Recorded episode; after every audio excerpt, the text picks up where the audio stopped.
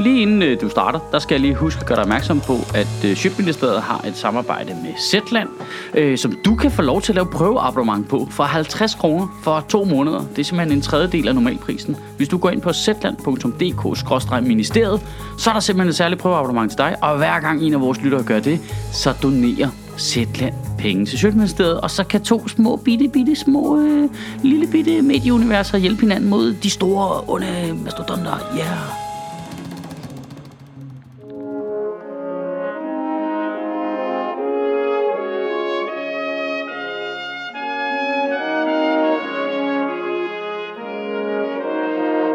Goddag. I Danmark, der har vi det sgu dejligt, du. Det har vi sgu. Har sgu da meget rart. Altså, der sker heldigvis utrolig sjældent noget rigtig, rigtig alvorligt. Altså, det, det, det er meget, meget, meget, meget sjældent. Du ved, politiet render ikke rundt på daglig basis og skyder folk, og alle de store internationale ting, de påvirker os kun sådan marginalt. Har totalt fredeligt. Men det tror jeg også er grunden til, at de fleste af os danskere har det lidt stramt med den der kriseretorik, som politikerne nogle gange taler frem, og som vores nye statsminister Mette Frederiksen øh, allerede har hævet op af skuffen. Øh, hun har nemlig lanceret et nyt citat. Øh, jeg så det på først og fremmest på sociale medier, hvor hun lagde et billede op af hendes ansigt, der var prydet af citatet. Det, der driver mig som statsminister, er at passe på Danmark. Skal jeg gøre det, er vi nødt til at tage nogle ting i brug, som vi ikke tidligere har haft behov for eller lyst til. Og herfra er det så vores opgave at regne ud, hvad fuck det er, hun snakker om. Det er selvfølgelig omfordelingspolitik. Vi er nødt til at tage kraftige skattestigninger i brug for at passe rigtig godt på Danmark. Nej, nej, nej, nej, det kan også være, det er klimapolitik jo. Nu kommer der kraftet med afgifter på flyrejser og oksekød og sådan noget, for vi er jo nødt til at passe på Danmark jo. Det er børnene på Sjælsmark. Det sgu da børnene på Sjælsmark. Nu indfrier hun endelig sit løfte om at være børnenes statsminister. Hun vil give øh, ubetinget statsborgerskab til alle børnefamilier på Sjælsmark, fordi vi er nødt til at passe på Danmarks moral og sjæl. Er det den der leverpostejsmad, hun snakker om? Det håber jeg kraftigt mig ikke, det er. Den, den har vi altså ikke tidligere haft behov for eller lyst til. Jeg må indrømme, at jeg vidderligt opfattede det som om, at det var en eller anden praktikant, der havde dummet sig helt skørt med det citat, og bare...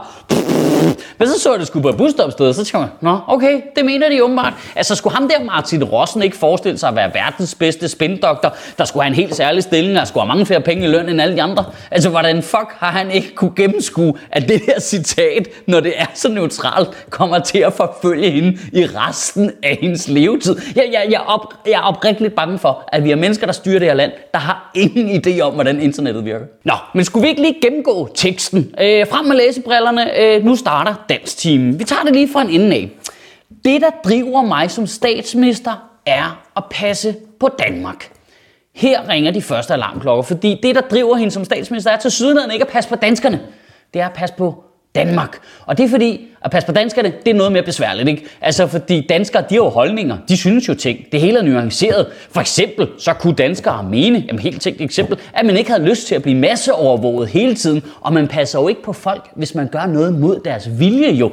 Der er det meget nemmere at passe på Danmark. Fordi Danmark, det er sådan abstrakt. Danmark siger sgu ikke noget. Danmark kan man bare gøre ved, hvad man har lyst til, uden at Danmark brokker sig. Det er sådan en dejlig rapey-vibe. Godt. Og så den næste del. Skal jeg gøre det, er vi nødt til. Det er også en klassiker inden for politik. Hvis jeg skal være den store held, der løser det hele, så er vi altså lige nødt til at gå på kompromis med en masse ting. Og med vi, der mener jeg egentlig mest jer. For jeg sidder i en skudsikker bil med tonede råder og bliver aldrig selv udsat for overvågning under nogen omstændigheder. Altså, øh, faktisk har jeg lavet en lov, der gør, at pressen ikke engang må holde øje med, hvad mine medarbejdere laver. Så altså, men vi skal jo stå sammen om det her, ikke? Go team, go! Og så er vi nået til den del af sætningen, som jeg selv øh, foretrækker. Øh, skal jeg gøre det, er vi nødt til at tage nogle ting i brug, som vi ikke tidligere har haft behov for eller lyst til. Der skal jeg simpelthen bare lige høre, hvad er nogle ting? Hvem fanden er det, der laver så politiske budskaber og siger, nogle ting? Ja, jeg vil gøre nogle ting. Stem på mig. Kan vi lige få at vide, hvad det er for nogle ting, eventuelt, inden vi lige beslutter os for, om det er en god idé eller hvad? Det er sådan lidt dårlig stand-up-komiker. Det er sådan en, det er sådan en, øh, det er sådan en decoy eller en bait and switch joke fungerer. Du udlader væsentlig information i starten af sætningen, som så kan komme tilbage senere og overraske i den sidste del af sætningen. Så, øh, ah nej, så tabte jeg bare nogle ting midt på øh, bordet i mødelokalet, mens alle kiggede. Og så skulle jeg samle alle mine dildoer op. What? Fuck, hvor vildt. Det var pinligt alligevel. Er det dildoer med det? Er det dildoer? Er det dildoer? Det har du ikke tidligere haft behov for og eller lyst til. Altså prøv, det er jo ikke fordi, jeg ikke intellektuelt godt forstår kriseretorik som værktøj. Jeg forstår det udmærket godt. Det er, sådan, det er skide godt det værktøj, hvis der sker noget vigtigt jo. Vi skal stå sammen om, og det virkelig er nødvendigt, at vi ligesom...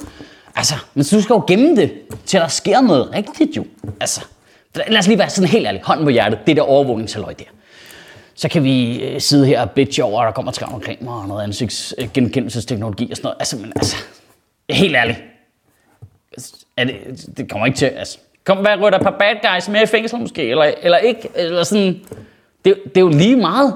Det, det, jeg siger bare, at det er for tidligt at svinge sig helt op på, vi ønsker den totale overvågning. Det, det, er lige, det er lige et spadestik for tidligt på den der, synes jeg. Altså, kunne vi ikke lige rolig, rolig, rolig. Altså, hvad fanden har hun tænkt sig at gøre, hvis der går en terrorist ned på Nørreport i morgen og detonerer en selvmordsbombe vest? Nej, no, nej, men nu er vi nødt til at tage nogle ting i brug, som vi ikke tidligere havde behov for eller lyst til. Men det var bare fordi, det sagde du også i går. Nå, ja, men så er det ting, vi har endnu mindre lyst til, og som måske slet ikke virker eller giver mening på nogen måde. Og det går lige op for mig, at det faktisk en til en af en diskussion, jeg tit har med mine børn, når lille søster kommer løbende ind og bare, ah, store søster gav mig et spølfespark i panden, og bare vælter om kul, som om hun har Neymar, der er blevet pustet på, eller sådan noget. Der plejer altid at være sådan lidt rolig, rolig.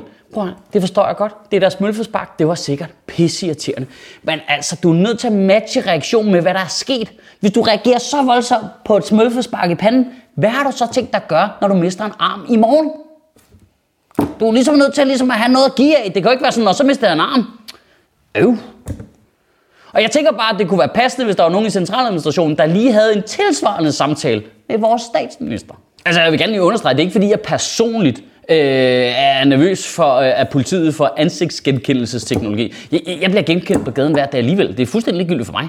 Altså, når man har mit job, så øh, er man vant til, at man er offer for almindelige menneskers hjernes ansigtsgenkendelsesteknologi. Altså det, jeg, jeg tænker bare, det skal være et frit valg på en eller anden måde. Altså, jeg synes kun, folk skal blive udsat for det, hvis de samtidig også bliver grint og klappet af virkelig tit. Hygleriet omkring overvågning er bare så massivt.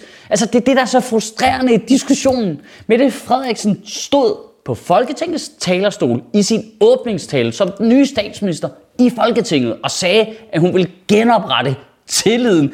Klip til under en måned senere, hvor hun står derinde og siger, ja, vi er overvåge alt sammen og holde øje med, hvad I laver. Altså, vi sætter en computer til at scanne jeres ansigter, så vi har styr på, hvor I retter rundt hen. Så er tilliden bare helt i top. Altså, hvem fanden er det, er der egentlig i sit hoved kan få den idé, at man genopretter noget som helst form for tillid ved at overvåge folk? Har du prøvet at sige det til dine børn? Jamen, jeg stoler super meget på dig, så derfor så står jeg bare og kigger på dig her og sørger for, at du gør det ordentligt, jo. Altså, for helvede. Hvad er der galt med det der mennesker? Jeg slet, Bro, du kan ikke engang få politiet til at gå med bodycams. De vil ikke engang selv gå med det. Ah, Jamen, det er faktisk fordi, øh, billederne fra bodycams, de er ikke helt øh, retvisende, og man kan tit få et lidt misvisende billede af, hvad der foregår, og faktisk så kan de blive udnyttet, og faktisk kan det blive misforstået. Nå, kan de det? Nej, det var sjovt, var. Det var... Sk- Nå, okay. Okay. Spejl, mand. Fucking spejl. Altså, hvis politiet ikke selv vil overvåge, så gider jeg sgu da heller ikke. Nu må I simpelthen holde op. For helvede. Altså, prøv at Jeg fatter ikke, at hvis det der overvågning er så pissevigtigt, hvis, lad os bare sige, det er super duper fucking afgørende, hvorfor går ordensmagten og politikerne, der leder det her land, så ikke forrest og leder med et eksempel? Hvorfor går de ikke selv forrest? Hvorfor lader de sig ikke selv overvåge? Hvorfor lader de sig ikke selv øh, holde øje med øh, pressen og os andre? Altså, Prøv at en god leder går forrest, og så skal vi andre nok følge efter. En dårlig leder prøver at tale det hele op, og tror, for at sætte som om vi tror, vi dør lige om lidt. Altså, går du fucking forrest, så skal vi nok følge efter. Kan du have en rigtig god uge, og bevare min bare røv. Nej, prøv lige at se, det er Zetlands logo, der kommer hoppende der.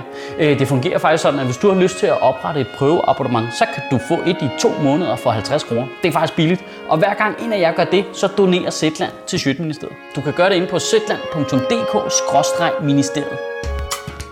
Sjøtministeriet lever af dine donationer. På tier.dk kan du oprette et donationsabonnement, hvor du giver lige præcis det beløb, du har lyst til. Og så kan vi lave flere interviews på Nørrebro Teater, flere taler, sende Sofie Flygt mere på gaden. Og hvis ikke du gør det, så er du en big and shows.